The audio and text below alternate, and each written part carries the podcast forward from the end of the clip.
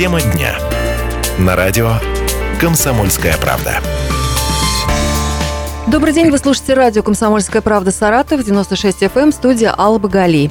И сегодня традиционно в это время начинается наша программа «Тема дня», в которой мы будем говорить о многих вещах, которые, я уверена, очень интересны всем жителям нашей области. Я представлю гостя, и вы сразу поймете тему нашей беседы. У нас в студии находится Вячеслав Сомов, руководитель Саратов Стата. Здравствуйте, Вячеслав Леонидович. Здравствуйте, Алла. Рада вас видеть, что вы к нам пришли, не отказали в желании нашим ответить на все вопросы. Вячеслав Леонидович, ну вот вы занимаетесь статистикой, все очень строго, все в цифрах зафиксировано. Но вот хотелось бы понять, сейчас непростая у нас ситуация наблюдается, определенные экономические сложности есть. Вот как это повлияло, в свою очередь, на доходы, на уровень жизни населения? Снизился ли покупательский спрос? Есть ли у вас такие цифры? Да, действительно, такие цифры есть. Э, вообще в Саратов, кстати, очень много цифр. Мы в течение года обрабатываем порядка 80 миллионов э, данных, входных и выходных данных. Поэтому и данные по уровню жизни населения у нас, конечно, есть. Ну, начнем, давайте, если же заговорили об уровне жизни, давайте начнем с доходов населения.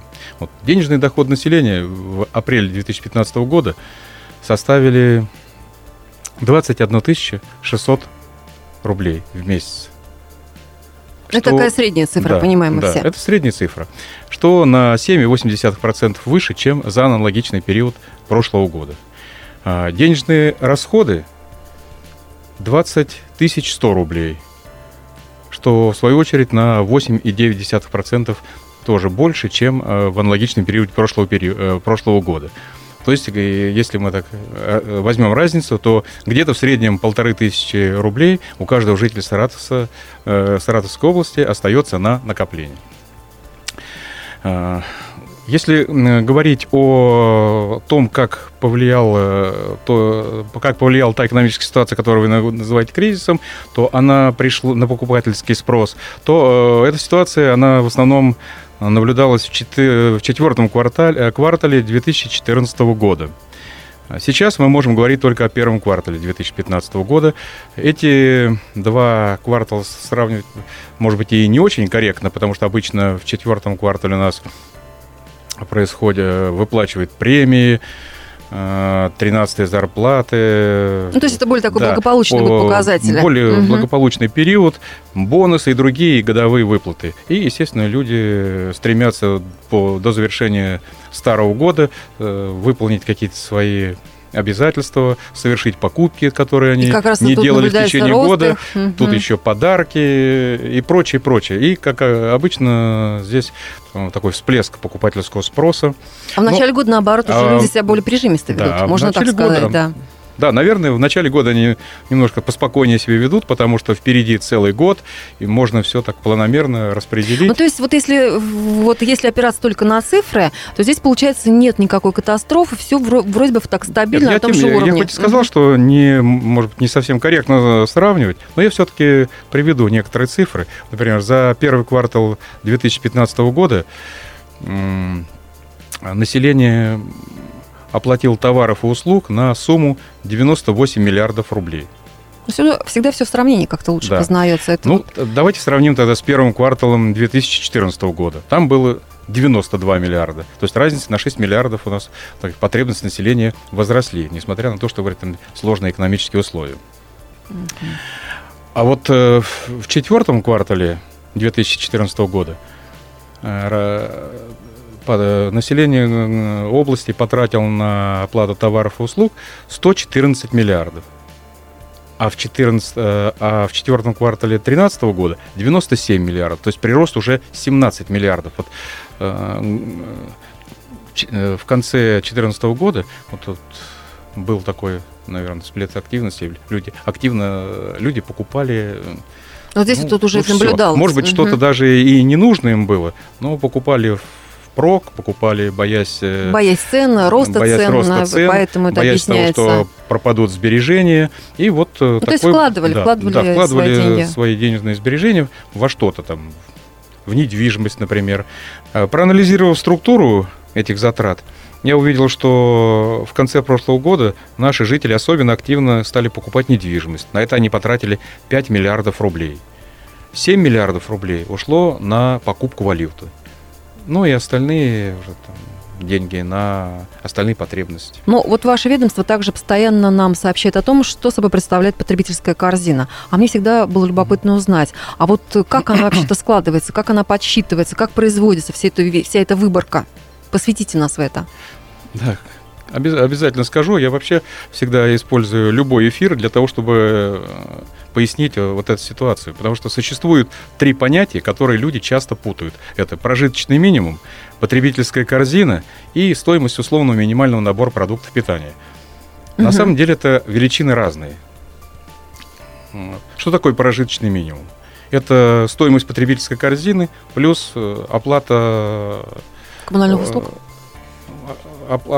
плюс другие платежи и сборы. Угу. Потребительская корзина состоит, э, состоит из э, набора продуктов питания, непродовольственных товаров и услуг.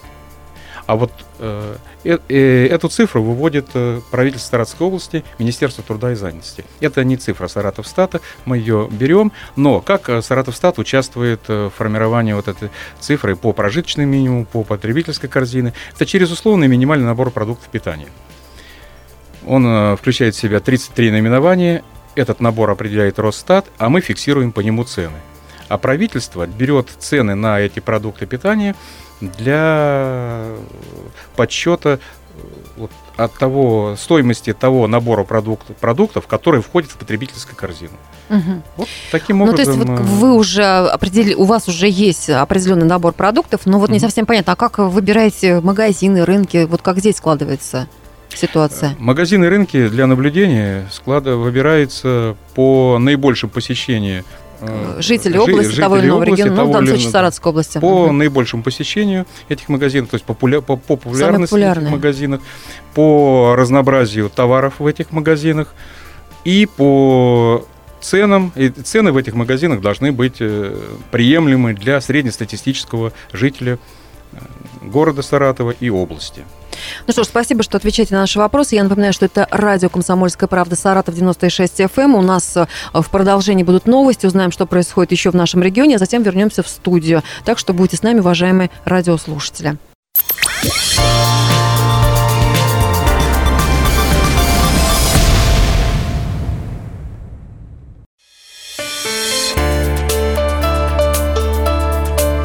Тема дня.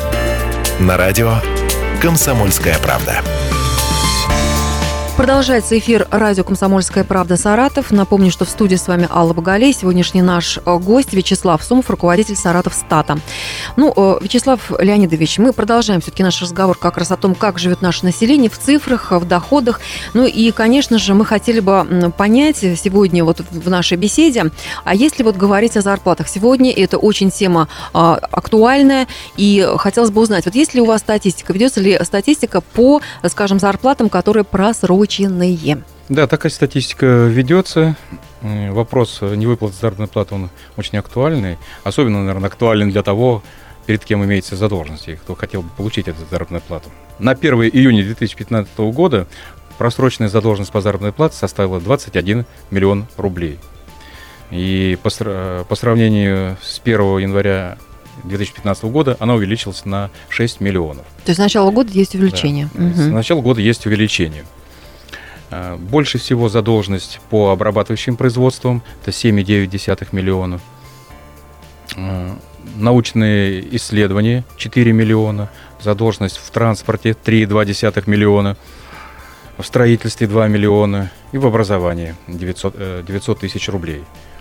Надо сказать, что в 2014 году задолженность на протяжении всего года была ну, где-то на уровне там, 22,5, 22,3 миллиона рублей.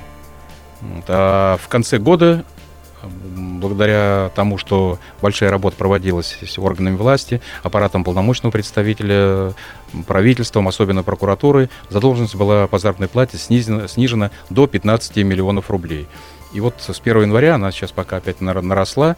Ну, будем надеяться, что будут такие же приниматься меры. Что эта тенденция да, остановится. Да, будем тен... надеяться на это. Будут такие же приниматься меры, она снова упадет. Кстати, у нас по снижению заработной платы тенденция уже на протяжении нескольких лет идет. Если мы возьмем... В Саратовской области? Да, или в, Саратовской, в Саратовской угу. области. Если мы возьмем 1 января 2013 года, то тогда была задолженность 40 миллионов рублей. А сейчас вот у нас ну, 21. Ну, почти в Будем раза. надеяться, если Мгм. будет как в прошлом году, то минус 15. Я хотела бы только такое уточнение внести. Скажите, пожалуйста, Вячеслав Леонидович, а вот когда ведется статистика вот именно по зарплатам, здесь имеется в виду предприятия всех форм собственности? Да, всех форм, собственно. Это, это не зависит? Нет, не кто, зависит. Мгм. Кто ну, там... ну, просто на, вот, э, на показатели просроченной заработной платы, конечно, играют э, большое влияние оказывается крупные, крупные и средние предприятия. Если там такие есть, то они сразу же э, такой весомый вклад в отрицательном смысле этого слова вносят в, в этот показатель. А, Ну что ж, тем не менее, есть такая у нас тенденция, что все-таки снижаются такие цифры, если говорить именно о том, что задерживаются зарплаты. А, Но, тем не менее, конечно, здесь еще необходимо проводить работу соответствующую.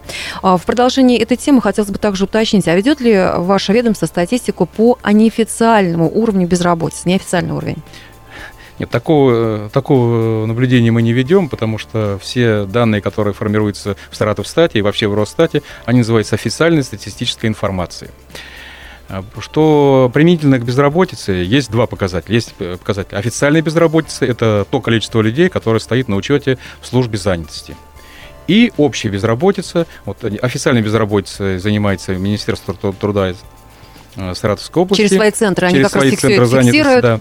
А Саратовстат занимается общей безработицей. Она считает эту общую безработицу по методологии Международной организации труда э, и на, по результатам То есть вот в эту статистику уже попадают те люди, которые не обратились в центр занятости и не зафиксировались Нет, там. они, Мгм. это могут быть одни и те же люди. Поясните.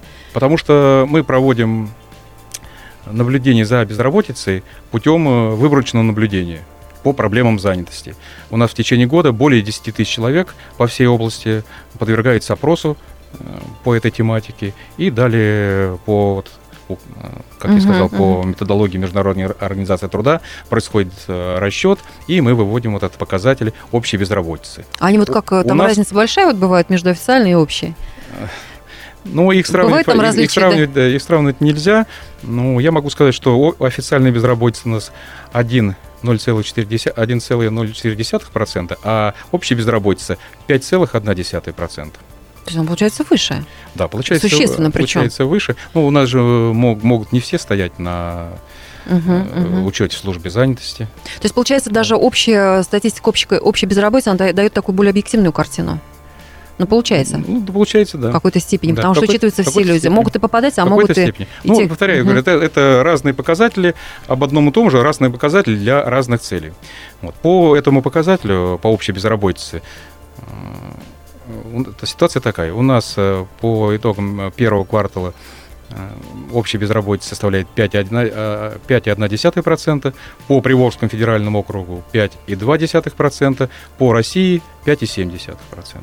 То есть Мгм. Здесь мы тоже выглядим достаточно хорошо а, по сравнению с другими регионами, и мы находимся на седьмом месте. Ну вот хотелось бы еще также понять во время нашего разговора, вот все-таки наш регион, если говорить о цифрах, вот в каких сферах он лидирует, а в каких все-таки у нас статистика не самая лучшая. Наверное, мы к этому выводу придем уже в конце нашей беседы, но тем не менее так вот будем как так вот к этому э, направляться и иметь это в виду. Вот э, вы же прекрасно знакомы, наверное, не только с рейтингами, скажем, ну даже не то, чтобы не только по, по, по роду своей деятельности со статистикой, которой идут ваши специалисты, но наверняка и наслышаны, знакомы с рейтингами, которые проводят другие самые различные организации, структуры. И есть среди них такие, которые вот вызывают такое широкое обсуждение, в том числе и в СМИ. И вот хотелось бы сейчас поговорить вот об вот вашем отношении к подобным рейтингам. Вот, например, приведу такой, который проводился а, весной вот этого года. Исследование финансового университета по итогам первого квартала включило Саратов в тройку городов с самым бедным населением. И почитал, что таких у нас насчитывается 19%. А вот как нам, простым людям, которые не владеют такой профессией, относиться к таким рейтингам? Знаете, как-то не хочется считаться, что ты живешь в городе бедных Так людей. Вы спрашиваете, как вам относиться Да. или как я отношусь? Вот как вы относитесь, как человек, давайте, который... да, давайте начнем с того, как я к этому отношусь. Я к этому отношусь нормально. Можно даже сказать э, с любопытством, с интересом, потому что работа вот этих организаций, которые проводят рейтинг, она как-то сродни нашей профессии. Мы тоже э, считаем индексы, рейтинги, э, показатели, сравниваем друг с другом. Так что здесь есть нечто общее. Но отличие в чем? Наша информация называется официальная статистическая информация. Потому что статистика это все-таки наука, у которой есть предмет и метод. Э, Предмет это изучение социально-экономических, демографических, экологических ситуации в обществе, а метод – это научно обоснованная методология. На, с, с помощью своей методологии мы проводим э, наблюдения и выводим цифры на основе прямого общения с респондентом, когда он э, сдает ежемесячную, ежеквартальную, ежегодную отчетность, путем выборочных обследований, путем сплошных обследований. Конечно, мы понимаем, как эти цифры формируются, и я им, безусловно, верю, иначе и быть не может быть. Как проводит э, обследование вот, разные фонды, центры, я, конечно, не знаю, я не знаком с их методологией. Ну, на протяжении многих лет вот, мы на... Но они у вас не вызывают сомнений какие-то? Вот, на, на протяжении многих лет мы там, пользуемся какими-то социологическими и политическими обследованиями в ЦИОМ, Левада-центр. Угу. Ну, судя по тому, ну, что, они, судя по тому угу. что они на протяжении многих лет э, работают, э, проводят эти опросы и исследования, значит, их, э, значит, у них есть заказчик, значит, им, их цифрам верят. Вероятнее всего, к ним ну, надо там, достаточно серьезно относиться. Что касается вот того финансового института, о котором вы сказали, который провел исследование, я, честно говоря, не знаю, как он проводил исследование. Вот, но что касается наших данных, то они, конечно, заставляют усомниться в выводах э, вот этого финансового института. Потому что уровень, по уровню денежных доходов мы в Приволжском федеральном округе занимаем шестое место. А учитывая, что Саратов в Саратовской области это не самый бедный город – и по численности он чуть ли не половину населения Саратовской области занимает, то, стало быть, он никак его не причислишь. То есть вы не согласны да, все-таки ни, ни, ни, никак не причислишь к самым бедным. И по количеству населения, которое имеет доход ниже прожиточного минимума, у нас это ну, там, более 14%, но никак не 19, не 20 и не более.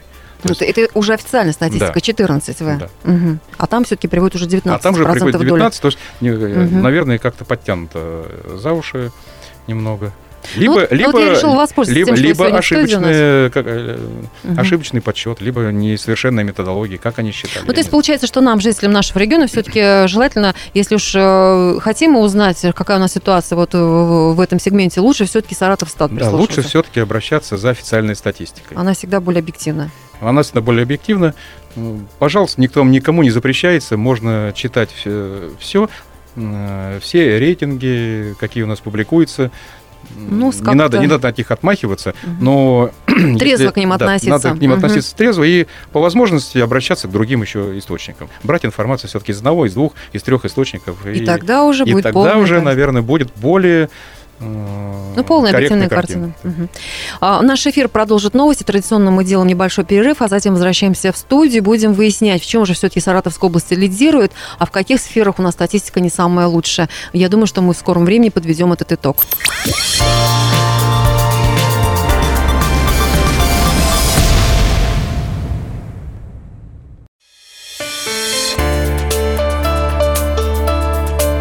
Тема дня.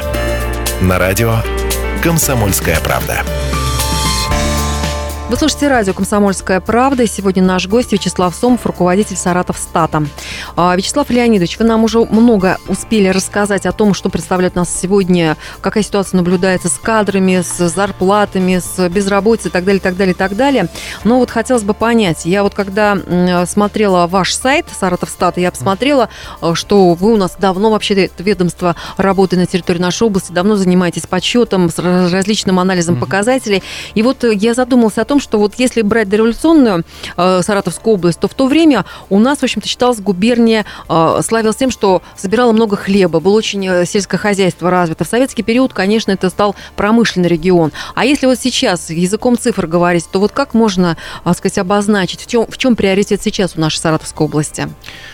Ну, э, в настоящее время я тоже не стал бы умолять э, роли Саратовской области как промышленного региона. Э, потому что э, рост промышленного производства у нас э, за январь-май 2015 года составил 107,9%. Для сравнения, я вот недавно вернулся из с регионального совета руководителей Приволжского федерального округа, там проходил в Чувашии, в Чебоксарах, вот у них 85% по отношению к То есть, видите, какая разница. Существенно. Поэтому нам нельзя говорить о том, что у нас промышленное значение регион наш утрачивает. Помимо всего прочего, к, у нас сейчас э, продолжает открываться заводы. У нас образовался сейчас металлургический кластер. И вот эта металлургия нам дала в первом квартале 2015 года прирост 129%. То есть промышленность развивается. В то же время э, могу сказать, что э, не не умаляется значение в сельскохозяйственном отрасли. То есть здесь тоже не все так плохо, если судить да. именно по статистике, если говорить о сельском хозяйстве. Что да, что и сельскохозяйственное значение тоже мы не теряем. И в прошлом году у нас был хороший урожай. достаточно хороший урожай. Угу. 3 миллиона 853 тысячи тонн. Для сравнения, в ближайшем прошлом у нас был урожай 6 миллионов тонн, но там э, пассивные площади зерновые были на миллион гектаров выше. Это не значит, что, правда, что у нас сейчас посевные площади снизились, и они остались брошенными. Нет, просто... Тут очень много зависит просто от многих площадь, факторов. площадь зерновых тоже. сократилась, угу. а увеличилась площадь э, посева э, технических культур, например, подсолнечников площадь э, посева. Ну, то есть вот эти цифры, которыми вы располагаете, говорят о том, что и сельское хозяйство развивается, и промышленность да. у нас не останавливается. Что-то, конечно, какие-то заводы вполне возможно э, терпят трудности, но появляются новые, появляются новые рабочие места. Но в какой-то степени, я думаю, может быть, вы не согласитесь, Вячеслав Леонидович, в какой-то степени, вот когда в нашем регионе люди остаются, живут, тоже можно говорить о том, как вот благополучно или не благополучен наш регион. Вот что говорят цифры? Все-таки у нас э, актуально то, что люди покидают область, часто уезжают, или же все-таки не так уж и много покидают наш регион в поисках, может быть, лучшей жизни, чем Саратовской области? Наша обла... Из нашей области, как, э, такую банальную фразу скажу, как уезжают, так и приезжают. Вопрос сколько? Вот. Например, за первые пять месяцев 2015 года в Саратовской области, в Саратовскую область приехало 12 600 человек а выехало 12 э, 768. То есть произошла такая замена? Да. То есть э, кто-то уехал, у нас кто ну, угу. есть миграционный убыль, но это 168 человек. Это не... Все-таки немножко в кадрах да, потеряли, да. получается. Ну, это минус 168 человек угу. по итогам пяти месяцев. Год еще не закончился, и цифра настолько столь незначительна, что вполне может быть э, как и увеличение этой цифры, а может быть и миграционный прирост угу. что тоже... А вы ведете статистику, откуда к нам прибывают чаще? Да. Прибывает к нам чаще, вот, значит, 35% прибывших – это страны СНГ. 4, 14% э, Москва и Московская область, ну и где-то там... 14% к нам приезжает из Москвы, да, из Московской да, области, а да. я думала наоборот, а саратовцы а Москву... уезжают в Москву и, чаще всего, а ну. Я могу сейчас об этом да, сказать, да. да. В Москву, в Московской области Саратов уезжает 34% но я уже сказал, 35% у нас из стран СНГ приезжает, 14% из Москвы и Московской области, и вот по 3% наши ближайшие соседи. Это Волгоград, Пенза, То есть мы им тоже Самара. интересно, как да, в поисках да, тоже интересно. лучшей жизни. Угу. А уезжает от нас э, в Москву и Московскую область. Это на первом месте, да?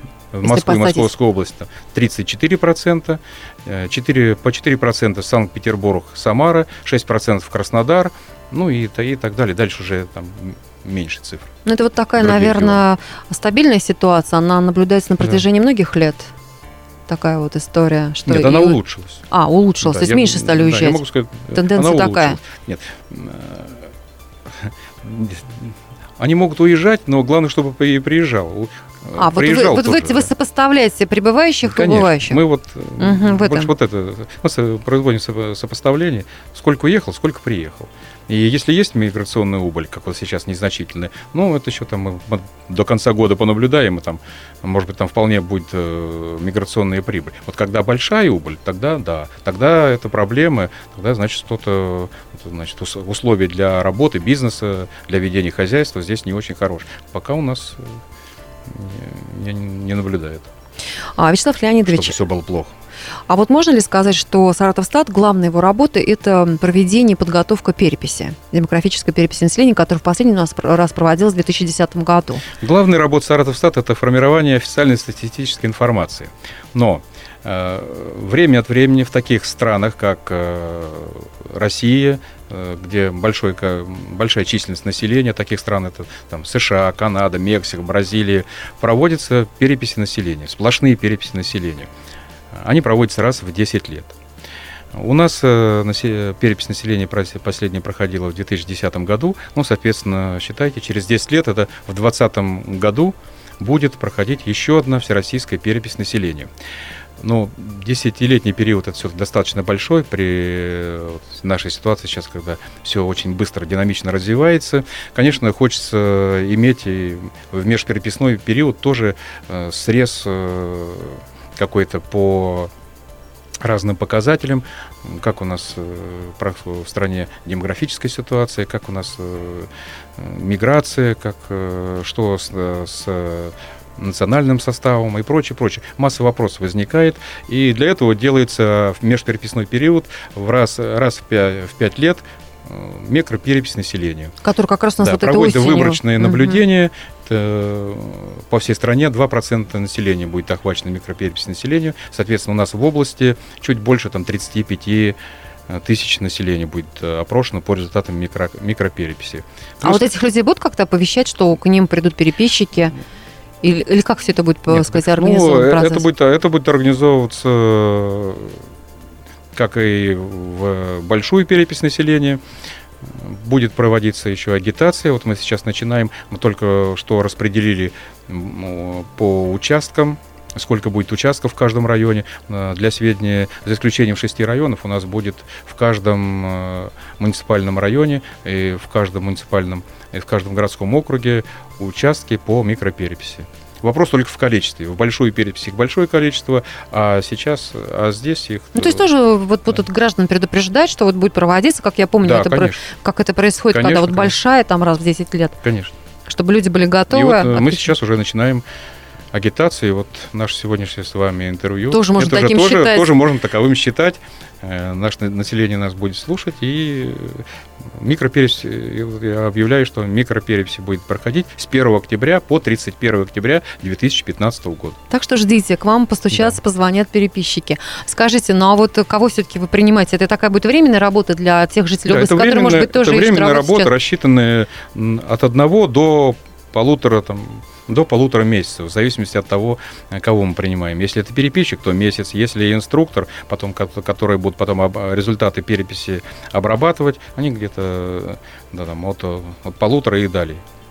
Ну что ж, будем месяца. готовиться к переписи. Единственное, что такой маленький вопрос в завершении нашей беседы. Вот раз в 10 лет этого достаточно? Или вот как раз вот эта вот э, временная микроперепись, она как раз позволяет вот эти вот тенденции все выявлять? И поэтому Совершенно она и верно. Вот это, для этого и проводится микроперепись, для того, чтобы выявлять вот эти тенденции. Э, плюс к тому, что я сказал, новые технологии внедряются, изменения в методологии проведения, э, в порядке в методологии, в порядке проведения переписей, э, вплоть до того, что уже 10 лет назад могут задаваться одни вопросы, а сейчас уже по соответствии с требованием времени они будут несколько другие, потому что наметились другие тенденции. И таким образом подготовиться к основной переписи. Ну, что ж, наработать я... материал и подготовиться к остальному. Ну, я пожелаю и вам, и вашим специалистам, чтобы все состоялось, все прошло успешно, хорошо, чтобы вам двери открывали, чтобы вас ждали, на все вопросы отвечали. Ну, э, и я вам признательна, что вы нашли время, были сегодня в нашей студии. Напомню всем нашим радиослушателям, что сегодня в нашем эфире участвовал Вячеслав Сомов, руководитель Саратов Стата. С вами была Алла Багалей, это радио «Комсомольская правда». Всем спасибо. На этом мы будем прощаться. Всего доброго. Спасибо. До свидания.